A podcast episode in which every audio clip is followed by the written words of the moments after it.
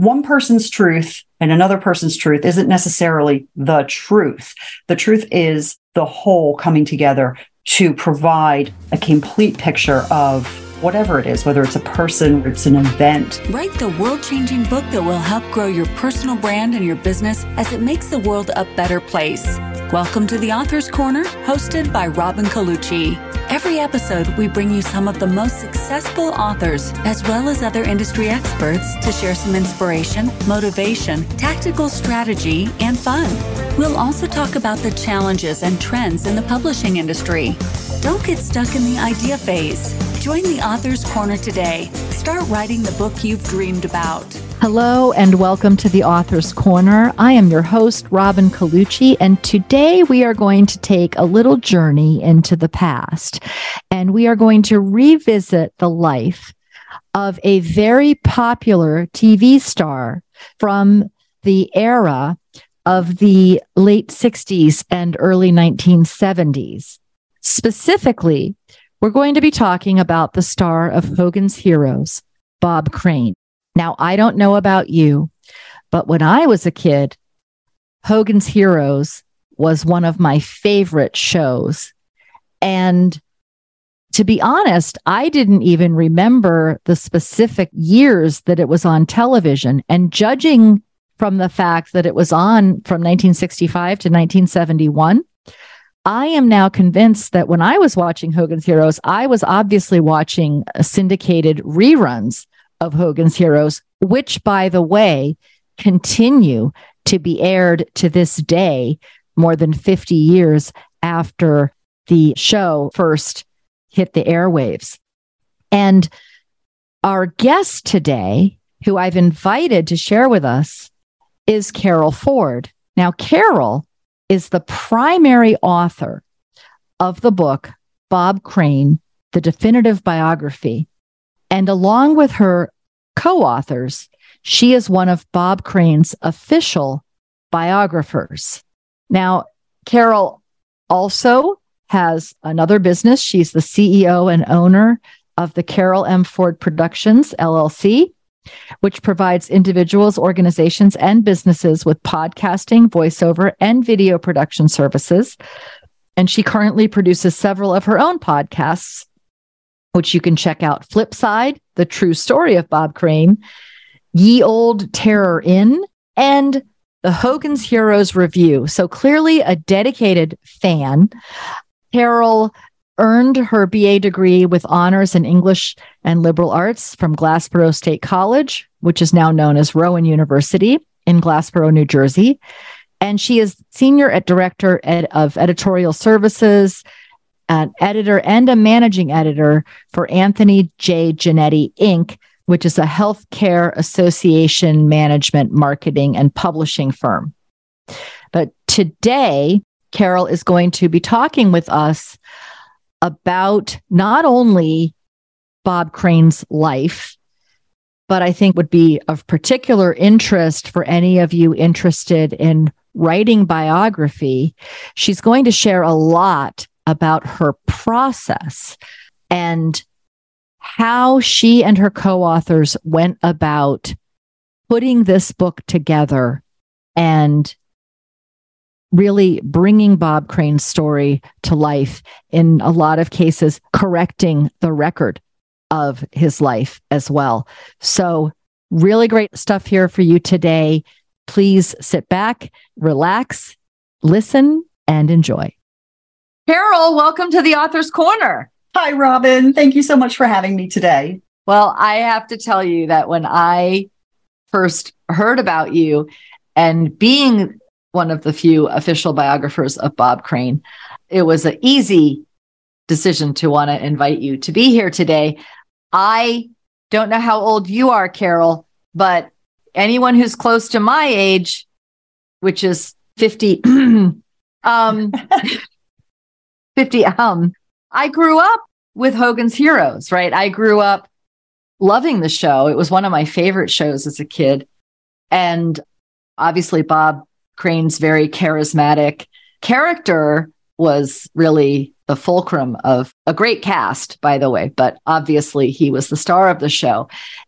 And then it came back into my recognition shortly before you and I met when I don't know if you saw the offer on Paramount. Yes. Oh, yes. But I never knew that Al Ruddy, who was the producer of The Godfather, came up with, it created Hogan's Yes. Hero. And I mean, talk about totally different Yes. ends of a, apparently different anyway, ends of a spectrum.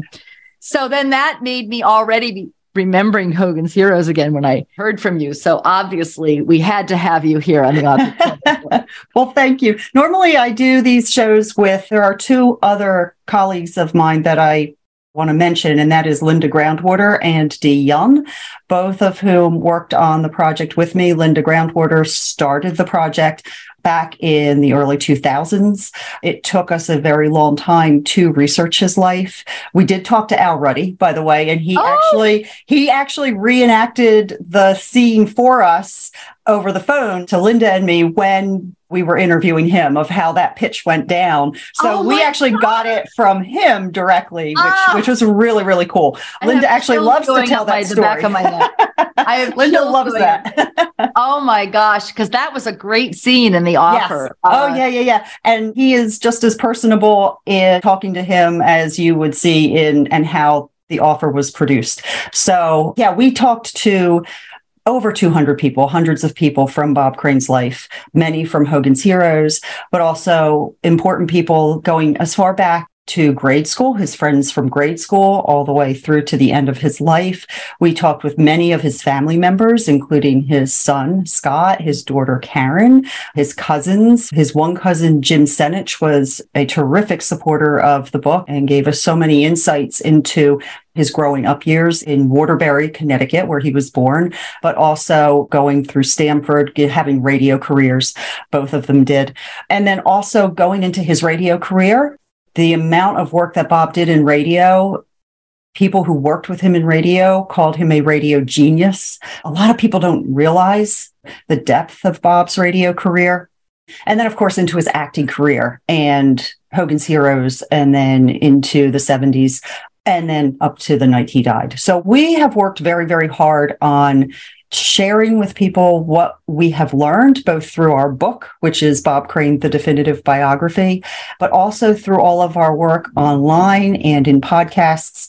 We have a very strong passion to continue to tell his true story because he has been very much misrepresented in the media and in film since his murder in 1978. Okay, so let's back up because that really leads right into my burning question is how did you even get started on Bob Like Yeah. I, I get it. I loved his work too, but really, Like, Really? what- I'm so interested in Bob. What- so What inspired you to want to know more about Bob? Sure. So everything, this is a project that Linda and Dee and I did jointly. So it was such an enormous undertaking that we often say that while it might have been possible for just one person to do a biography, people do that. Biographers write books about other people all the time. This one had so many moving parts. Linda Groundwater started the project back in the early 2000s. And so Now, were, were you and Linda yes. already friends? No, already- we Oh, no, we were not. We met oh, online, that funny thing Okay. called the internet. And she and Oh, I both yeah. belonged to a Hogan's Heroes fan group. Oh, and Oh, what really kind of brought us together was we both were writing some fan fiction, which we like to do on the side because it's fun and it's light. And I always say any writing is good writing, even if it's just enjoying doing some fan fiction about your favorite show. And there's loads of it out there. But we met because we were both Hogan's Heroes fans. Huh. And I had way back in the mid 80s when I first discovered Hogan's Heroes, when I was about 14, 15 years old, I had learned that Bob Crane had been murdered. And you don't know all the details because you don't have the resources like we have today. It's just he was murdered and the crime was unsolved. And my 14 year old self went, that's terrible. That's awful. I love the show. I love Colonel Hogan. I wish I could find out more about who he is or who he was and all of those things. And so, me as a 14 year old would go to the library and start looking up in the microfilm and microfiche rooms. You know, my friends were going to the movies. I was going to the library and I'm like finding these little clips of Bob Crane and his death announcement and some of the headlines that were at that time when he died. And then, yeah, I had a little portfolio and a little notebook that I kind of built upon over the years. Fast forward to 2001, 2002.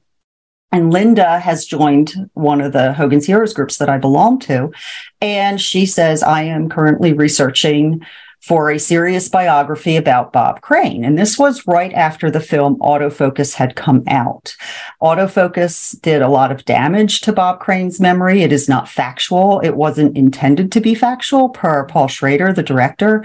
And, but unfortunately, they took great liberties with his life to make a quote unquote biopic that was distorted Paul Schrader comes right out and says it's meant to be a distortion. It's not meant to be true or accurate. But people who go see that movie, well, sure, they're going to walk away with what they see. Mm-hmm. So Linda was in the very early stages of reaching out to some people. Now, Linda lives in Australia with her husband, who is Australian by birth. Linda is American by birth. She was born and raised in New England.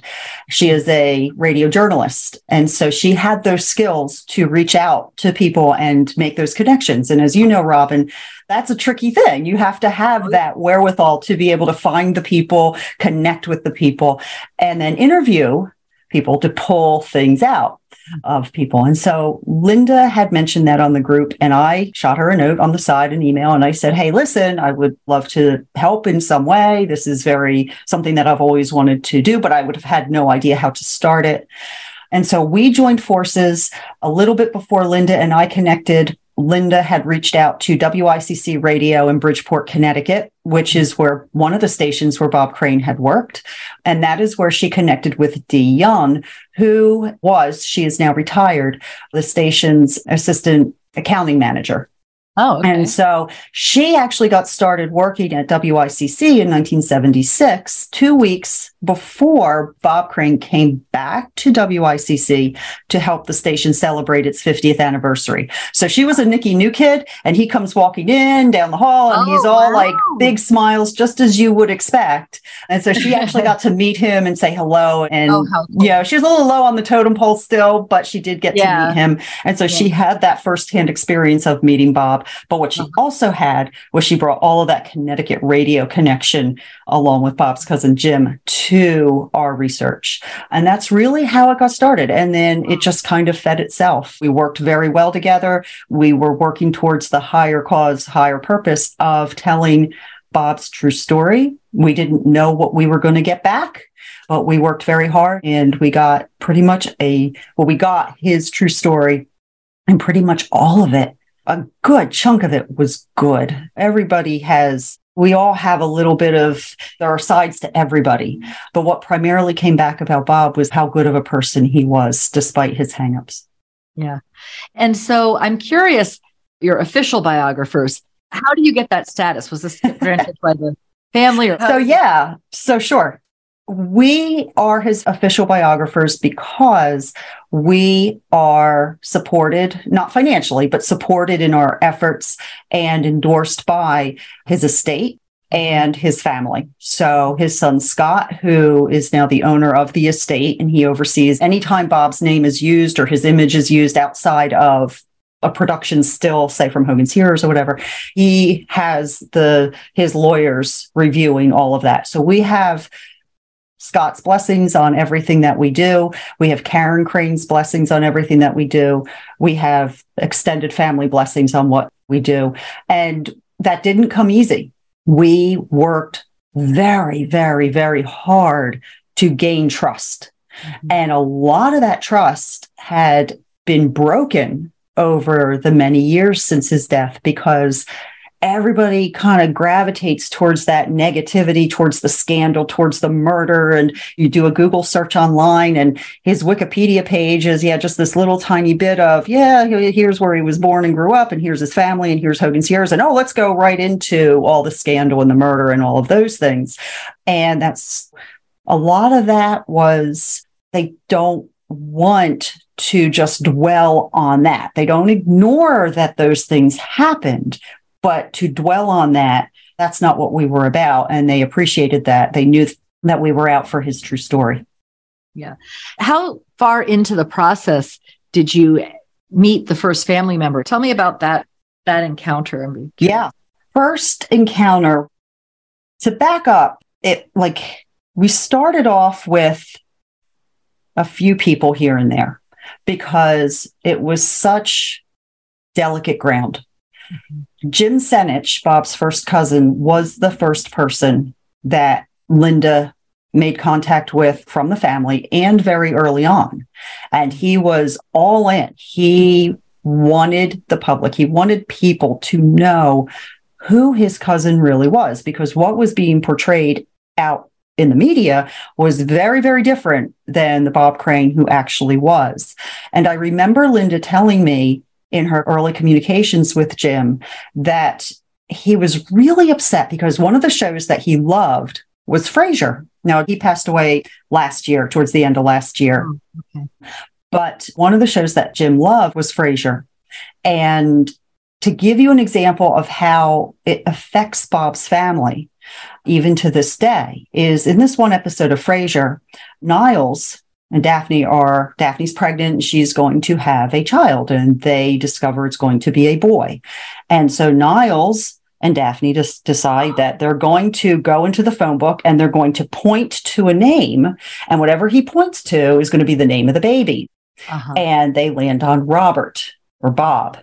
Yeah. And so it's going to be Bob Crane. And all manner of hysteria breaks out. No, no, no, no, no. We can't have that. We have to do this again. But before we do it again, we have to go through and blot, take white out and white out all the Bobs in the whole phone book so that absolutely not are we going to name our child Bob Crane, the horror of horrors. And so imagine being one of Bob's family members sitting mm-hmm. there and watching your show, the show that you really enjoy on television. And this is how they're reacting to Bob Crane, just the name Bob Crane, which there yeah. are other people in the world named Bob Crane. He's well, not the I'm only wondering, one. I mean, oh yeah, because Bob Crane with the full name, yeah, right. So right, because it's Niles Crane and Frasier Crane Fraser on the Crane. show, right? Yeah, so, well, I, yeah. yeah, I think his seems a bit it's, much for his. It's one thing to be roasted yeah. But it's always done in such a sharp, harsh way. It's every, he's the creep, he's a jerk, he's all of these things. And what we learned was that he had an issue that he was seeking to work on and overcome, but he wasn't the creep. He wasn't a jerk. He actually was a very caring and generous and kind person. People would say he was kind to those he worked with, he was kind to those he knew. Our book is close to 700 pages. And the reason for that is there was a lot of cleanup that we had to do. Here's what was originally said, and here's what we learned to be true. So we had to say the incorrect thing and then say, here's what the real story is. But also, we had to corroborate everything. So if it's just one or two people saying, yeah, he was a great guy, well, you know, okay, you know, but if you have Arlene Martel, who played Tiger on Hogan's Heroes, and then you have Cynthia Lynn, with whom Bob had an affair with, but also adored him, just adored him, also corroborating. Inge Vegi, who worked on Hogan's Heroes. It's funny, people think Bob was running around chasing all the skirts. The one that they said you had to watch out for was John Banner. He was the hound dog on set. He was the one who was chasing women and doing kind of those things. But as going back to his family, Jim was first, and then the others came later. Some of the other cousins came along as well. There was Jane Ryfun. There was also Barbara Tremblay. They were all first cousins. And so they were very much interested in having their cousin Bob, who they all knew as Bobby, their sweet cousin Bobby, portrayed in the proper context without sugarcoating, but also not bashing or yeah. demonizing. Scott came next. And then he came many years later. But it was after we had also built up such a listing of people that had agreed to talk to us who had gone on record. I mean, we had people from Robert Clary to Gary Owens to Cynthia Lynn and you know, Arlene Martel, Al Ruddy. You know, we had some huge names in show business going. We had going into the Donna Reed era. We had we had Paul Petersen. We had who, by the way, did not care for Bob, and that's okay. But we got his story too, because it's all about building the picture of a complete human being. We wanted to show that he was a person. He wasn't an angel. He wasn't the devil. He was a human being. He had faults. He had virtues just like anybody. And that's where we came. And then Karen came on last after much consideration because she was very skittish. But after everyone saw the direction that we were taking and how we were going about presenting Bob, and we weren't out to do damage. We weren't out to hurt anybody. We were just looking for the truth. We got the truth. And because of that, because of our integrity, we were able to show his family that we were on their side, basically. Yeah. So, how many years was this process of research? How long? Did- so, it was a lot, a lot of years. I mean, maybe we don't start in the 80s with the microfiche in no, no, no. the library, but yeah. from the time you met your Linda and Dee, Linda. sure. Linda started it in, I want to say it was around 2003. It was shortly after Auto Focus, mm-hmm. and we had connected.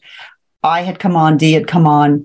By about 2006, we were really going strong. I was making, I'm in just outside of Philadelphia, and I was making almost monthly trips back and forth up to Connecticut to all of the areas to Stamford to Bridgeport. Dee lives just outside of Bridgeport. So we were hitting the ground and we were sending out and this is before Zoom. So we were sending out tons of emails, tons of snail mail. And we're also talking about some folks who they didn't have email. So I was going through the Stamford alumni book and I was going through and going through all of Bob's classmates from 1946 yeah. and sending them letters with here's my address, here's my phone number. We weren't doing Zoom at all back in those days. I had my kitchen had like wires hanging all over it because I had the recorder and I had the phone set up. Linda being in Australia, we were sometimes juggling three. At, at one point, we had four different time zones going. So we were really, you know, ingrained in this whole process from about Linda beginning it, me around 2005, six, and then all the way through until we published it, right up until we were publishing in 2015. The book came out on September 17th, 2015, which was the 50th anniversary of Hogan's Heroes. Oh. And it also happens to yeah. be my birthday. Oh, there you go. I, I know. I just noticed that on Amazon. I was like, oh. so we had a big push when the book was released the book is mm-hmm. published by my publisher, AM Ink Publishing up in Massachusetts. He is an indie publisher, but he allowed us to do the book that we wanted to do. So he was very we had a lot of conversations about how that was going to go, but he did see our vision and he did allow us to publish the book the way we wanted to publish it. I wrote the book. Linda served as an enormous because as you know, you can't really edit your own work. So she was That's my copy sure. editor. And so she did a phenomenal job in the copy editing department. And Dee, of course, there with WICC, where in the early days it would be, Carol, you want to go on WICC for 10 minutes? It'd be like, sure, you know. And yeah. so, yeah, it was a long process. We continue even to this day to get some folks reaching out to us who now that they see the book and they read it and they know where we were coming from and how we were handling this Bob and his life story, reaching out to us and saying, Hey, I want to say my piece and so forth. And so Are we, have, have been talking. we have been talking about it. My publisher has told me anytime you want to do it, just let me know. So yeah, we do think about that and time is usually pretty yeah. short. Well, but I was just thinking like you have three of you mm-hmm. right? And let's say working on it in earnest yeah. for uh, nine, ten years at least, yes. maybe more, 12 years. Yes. That's like 35 years of work. It is. I got to tell you, I mean, it was a labor of love. It truly yeah. was. All three of us have a very strong responsibility. Now that we know the things that we know about Bob, we have a responsibility to tell it and we have a responsibility to not just say okay we published a book and put that up and mark that down. We keep it going and we have many, many outlets to provide that. We have a blog, we have two podcasts, we have a YouTube channel, we are very active on social media, and we don't sleep very much. But we do have a responsibility because we now serve in that capacity. We've earned it and we treasure it and we honor it. I will say that when the book was launched, it's not been easy. I'll say that because mm-hmm. people come at you with their preconceived notions about who they think Bob was because of the headlines and what they have heard about him for all these years. And so when I was at the Mid Atlantic Nostalgia Convention, which is where I premiered the book, Scott Crane had allowed me to have the Hogan cap with me. For my presentation. I will say, I'll give a little shout out to the Liberty Aviation Museum because they are now the official home of the Hogan's Heroes uh, props and uniforms display. So they now have the cap. That's a story in and of itself. Uh, but that time, Scott still had the cap and the uniform. And so he let me borrow his dad's Hogan cap, 50 Mission wow. Crusher cap, for my presentation at the Mid Atlantic Nostalgia Convention. And so when I was there, I had the table and I had my, my books and signing them and, you know, talking about Bob. And this one lady kept coming back to my table and oh, yeah, I, I used to love that show, but I could never watch it anymore after I heard about him. And I said, come to my presentation at one o'clock on Saturday and maybe you'll change your mind. Well, I don't know. And so she would keep circling back around. And I did not have the hat out on the table in the hall, in the vendor hall. That was kind of like the big surprise to, I said I had a surprise. That was kind of a draw and so forth. So I had several bodyguards there keeping it safe because I wasn't going to lose that. Yeah, that's but, sure. my friend Cliff, my friend Brian. But so she kept circling back around and she kind of was like, oh, I don't know, I don't know. And eh, so the day the presentation comes and I'm up at the podium and I give my presentation and I unveil that cap and oh, everybody is so excited. And it is exciting. And I give my presentation and afterwards people come up to the podium and to ask questions, get a little bit closer to the cap and see it close up. And I saw the lady and I said, Oh, I'm so happy you came. I said, and she was crying. And I said, Oh no, was I that bad? mm-hmm. And she says, and I'll never forget this. She says, You changed my negative perception of Bob Crane and given me my show back. Oh, wow. And we've had people tell us that over time since the book yeah. came out. And it's, I can't believe it's been eight years. It'll be eight years this year.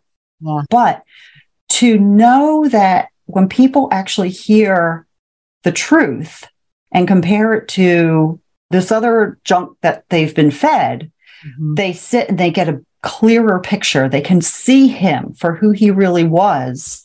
And it changes their minds are blown. They can't believe. And in all honesty, it's not that shocking. What's shocking is, is that he was a normal guy and he happened to get murdered. He just happened to get murdered. And then things that he was not proud of, that he was trying to overcome, that he was trying to get out of, became splashed all over the place. And that's aside from his murder, in addition to his murder, that is the tragedy because his legacy has just been crucified.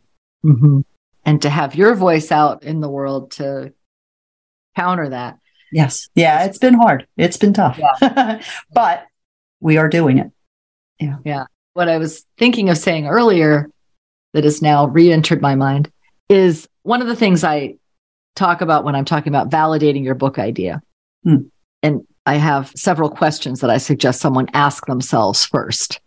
And one of them is is this something that you'd be excited to talk about for at least the next five years? so clearly you can check that box. But I just think this is a great moment to kind of pause and have our listeners absorb what you've just described the level of passion that you have. It's not, you didn't just write a book, you started a crusade. And really, listeners, this is the attitude. if you want people to read your book, if you want people to know about your book, if you want to change minds and change lives, what Carol's demonstrating is exactly the attitude that it takes. So I just want to part of my job as host is to provide teaching moments. So there's your teaching moment for today. Really great. Really great. Yeah, I mean, it was easy to say, okay, we're going to research Bob Crane. He's Colonel Hogan, and we love Hogan's Heroes. And but I will say, we did not know what we were going to get back. Mm. Every time somebody agreed to an interview, I mean, we knew what his reputation was. We knew that and for listeners who don't know, and I'll keep this very brief and very, you know, rated G, but or PG maybe, yeah. but uh, Bob Bob Crane was a sexual addict. He enjoyed a lot of sex. He liked to engage in amateur pornography with the consent of his female participants. It was always women. Again, not that it matters today, but people ask and they want to know, and it's no big deal. Robert Clary, when he wrote to us and said, Who cares? Who cares what all that was? He wasn't hurting anybody in the fact that. And I think, yeah. And another thing to point out is yeah. that they were adults. And they were adults, no kids. I mean, I Bob adored children. Bob, I mean, when people think that Bob was a pedophile, I mean, it just would destroy him today because he adored his kids. In fact, his kids were one of the driving forces that he that was causing him or, or driving him to seek help to battle this addiction. He recognized it as an addiction. He was seeking help for it. We talked to his counselor. Mm. And it wasn't something, I mean, you have to think of the time. It's 1978. And so even today, there it's very hard really for people. Diagnosis yet, right? No, it wasn't. It wasn't. He knew he had a problem. He knew he couldn't control it. And when I say that, I don't mean he's out drugging women like Bill Cosby or anything like that. He was on the road a lot. And so he's on the road and he goes to Chicago or Cleveland or Philadelphia or wherever. And there's beautiful women and they all know him as Colonel Hogan. And all he has to do is say, Do you want to? And yeah, okay. So it was consensual. And also in 1978, it's not like today where we all have our cameras on our phones. Everything back then was monstrous. I mean, it took up the whole living room, his camera equipment. So there was no secretly recording or secretly taking right, pictures. Right. He wanted the women to enjoy the experience as much as he was. And so that being said, what it was causing harm to were his marriages. His first marriage ended because of it. His second marriage was on shaky ground, even though his second wife, who was Sigrid Valdis from Hogan's Heroes, played Klink's secretary, she knew what she was going in. She knew going in, but even so, there were some shaky problems in that marriage. They were splitting up. There were rumors that they were getting back together. They might have, but we'll never know. But both marriages suffered and his career was suffering from it. He had lost roles. He had been contracted with Disney. He had done two Disney films, but Disney didn't like that sort of behavior. And so they canceled his contract. So it was costing him some work and he knew it. He knew everything was kind of on shaky ground there. So he was searching for a way to break free of that addiction. We don't go looking for addiction. Addiction kind of finds us. If you're going to, whether it's alcohol, drugs, sex, behavioral, food, all of these things, they serve as comfort. It doesn't mean that that it's in a good way, but that is a root to an underlying thing. And that's those are the things that he was seeking help for. And in 1978, it's not like today where Tiger Woods and David Duchovny who come out and say, I'm being treated for sexual addiction. And people say, Great, we hope you get better. Oh, good, you got better. And we rally around you and we cheer right. for you and we want you to be okay. And whether it's sex or drugs, alcohol, whatever, today there's more of a rallying around people who accept and acknowledge those shortcomings as opposed to somebody in 1978 who is struggling. Those resources aren't as profound or available in that era. So we were not sure what we were going to get back. We were, we didn't know, but happily, most of what we got back, a good 90 to 95%, was he was not this awful person that the media, the movie have made him out to be. There were a couple people who just didn't care for him, but it wasn't because of him doing anything horrifying. Mm-hmm. Mm-hmm. Yeah. So tell us, because I know you do have a bigger sense of purpose around mm. sharing uh, Bob Crane's story. So tell us, what is that that drives you? Why is it important that we know his true story? Yeah, it's important because number one, everybody deserves their true story to be told, no matter what that story is. It's the truth and facts and truth that one person's truth and another person's truth isn't necessarily the truth. The truth is the whole coming together to provide a complete picture of whatever it is, whether it's a person, whether it's an event. History's full of the winner writes the history, but there's also another side to things as well. And so to get many different sides of that, when we learned so much about Bob Crane that we had no idea about before his tremendous career in radio, we're trying very hard to get him into the Radio Hall of Fame. We are to know that he invented what's known as sampling, which is just taking really? bits of, yeah. all probably, the rappers use, what all the rappers It's, it's all, you know, his show was such that he wouldn't just say, here's this record and now the news and here's a commercial. He did this whole big show around everything. He would bring his drums into the studio and he would play along with the records and he would take the commercials and he would call enhancing the commercials or he or messing with the commercials. And it was you have to think about that. If you have a paying advertiser, they might not necessarily like their commercial messed with. and he learned, he learned over time how to do that to get people to listen. One of my favorite stories happened at WICC in Bridgeport, Connecticut, where he there was a hoagie shop, a grinder shop, submarine shop, whatever part of the country Whatever you're in. It's, it's a hoagie, right? in Connecticut, they call them grinders. I, I was um, going to say you must be from Pennsylvania. I'm from Pennsylvania. We call hoagies. so, There's the giveaway, Carol. Of a hoagie. it's a hoagie. Wawa. so there was an advertiser and it was from and to keep with the connecticut tradition it was a grinder shop and they had these specialty sandwiches. And they bought time during bob's show. And so bob goes on the air and he's doing his morning his show he always did mornings and it's time now for the commercial and he, he's reading the copy and he's like okay go down to sam's uh, grinder shop, you know, Fourth and Main, and they have all kinds of new ingredients in their sandwiches. You know, they got ham and cheese and mayonnaise and peppers and concrete and stones and bits of dirt and some grass and maybe a few rocks. And, and it's like the the owner's listening of the sandwich shop, and he's calling the general manager and he's saying.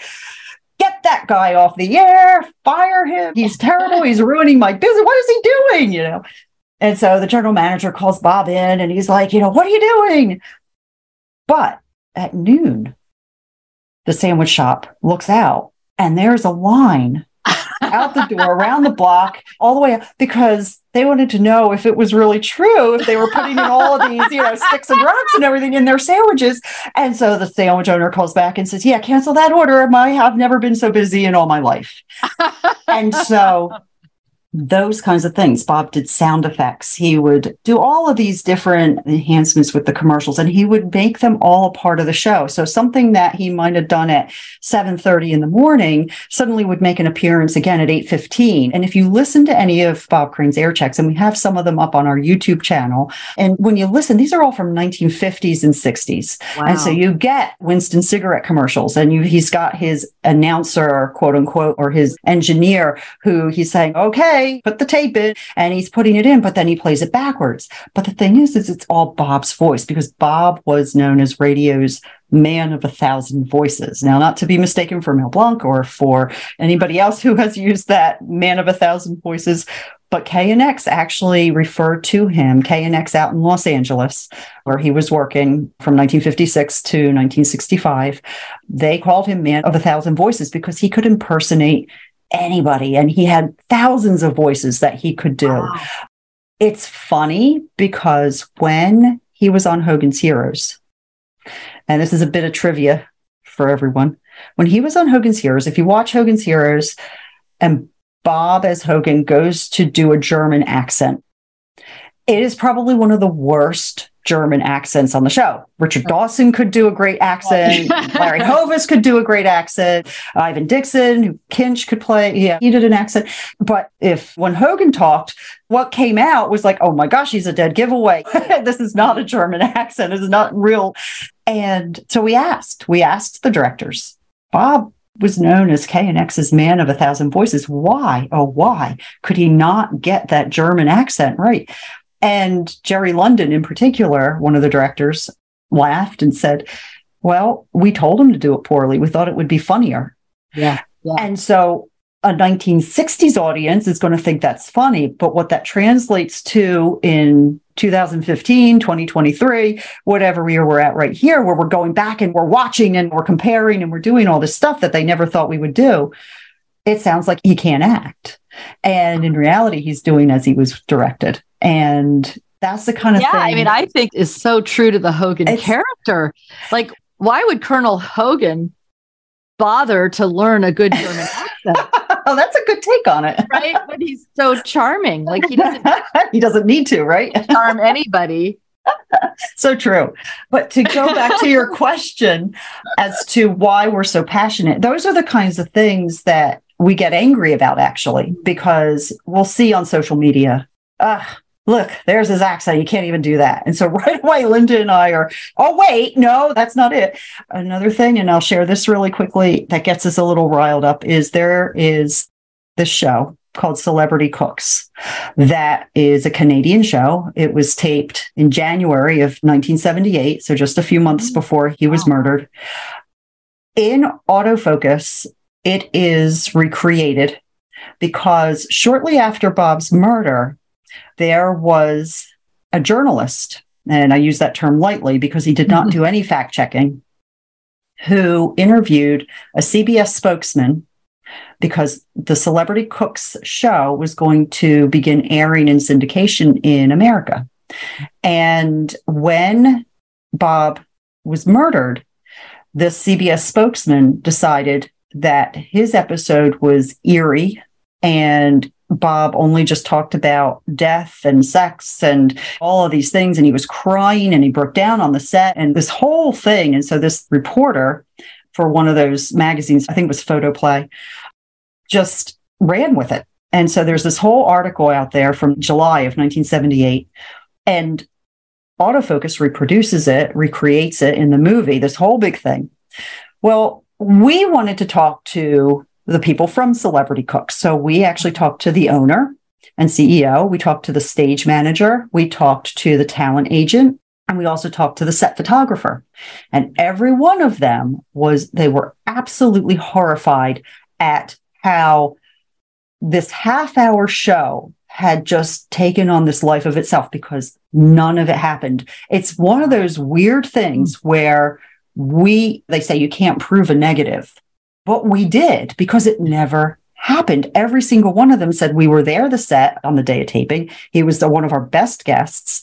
It aired in Canada during family time at least three or four times. Wow. But because of this one narrow person who could not provide any details, it took on a life of its own. So we get very protective. We get protective. And that's well, where some of that passion rises up. Yeah. And though, Carol, as I'm listening to you, I'm thinking, again, this is a big lesson for everybody because this isn't just happening to Bob Crane, right? Like, and this has become a bigger and bigger problem with the growth of social media, where one person says one thing about one person, there's no verification, there's no vetting of sources. There's no, I worked for the Washington Post while I was in college. I wasn't a reporter, but I was a news aide and I knew the policies because I did some freelance writing for them. Right. And if you said something dicey, you had to have at least two sources in addition to the one you're going to quote. You had to have at least two background sources to verify. And nothing hit the press if you couldn't. And that's something I really miss about the more analog style of and the slower slower analog style of journalism but really, it is so rampant nowadays. Mm-hmm. It is. And that's just a really great, clear example. Is that tape gone or is that we something- have looked everywhere i mean none of the people from celebrity cooks had it you have to remember they're not keeping this stuff back then even Oh, johnny yeah. carson's stuff got taped over from all the way back then to the 60s and so forth with the tonight show but there are clips of it that do exist and we have seen some of the episode and from what we have seen he's just sitting there laughing. He's having a good time. He's enjoying the uh, host bruno Gerussi, who has passed uh, he's been gone a while but they're having a good time. This was not i mean to put it into perspective they taped three shows each back then. They taped three shows a day. Bob was the second of two of three. He was sandwiched in between Julia Child. So that was the caliber of guests that they had on. I mean, they had loads of guests on and they made chicken a la Hogan's Heroes.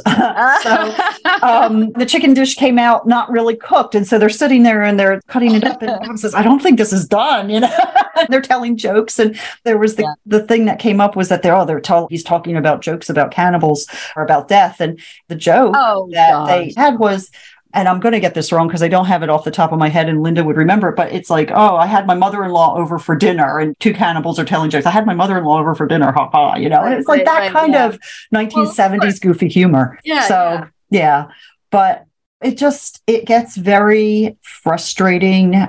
And I can't imagine how his family feels because we're not related. We're just, we are his, you know, I don't want to say spokesperson, but we tell his story because he is not here to do it for himself. But his family, over all of these years, having to go online, you can go online and you can see all of the murder crime scene photos, and they're horrible. They're horrific. And no, there's a morbid curiosity. I, you know, I think all of us to some extent have that because of the, I mean, look at just all the shows that you can watch on TV. And I mean, Homicide Hunter is a great show, and I watch it too. But there is a level of decency that's missing here. And because of that, I feel for his family. I feel for his friends. He's passed now. Bob's high school friends, his dear friend Charlie Zito, who I, you know, became really good friends with. They cared about him so much. And yet when they would see all of this, Arlene Martel from Hogan's Heroes said she would watch Auto Focus. She watched it for the first time and only time, like through her, like she was watching a train wreck through her fingers. It's telling, think about the people that you know, think about the people you work with, think about your family. I know he's a celebrity, and celebrities have a different public, they're more vulnerable to the attacks as being public figures. And so they, that comes with the territory. But then there's a line, that line gets crossed. And in this case for Bob, it, it did indeed get crossed. Yeah, no kidding. Well, wow.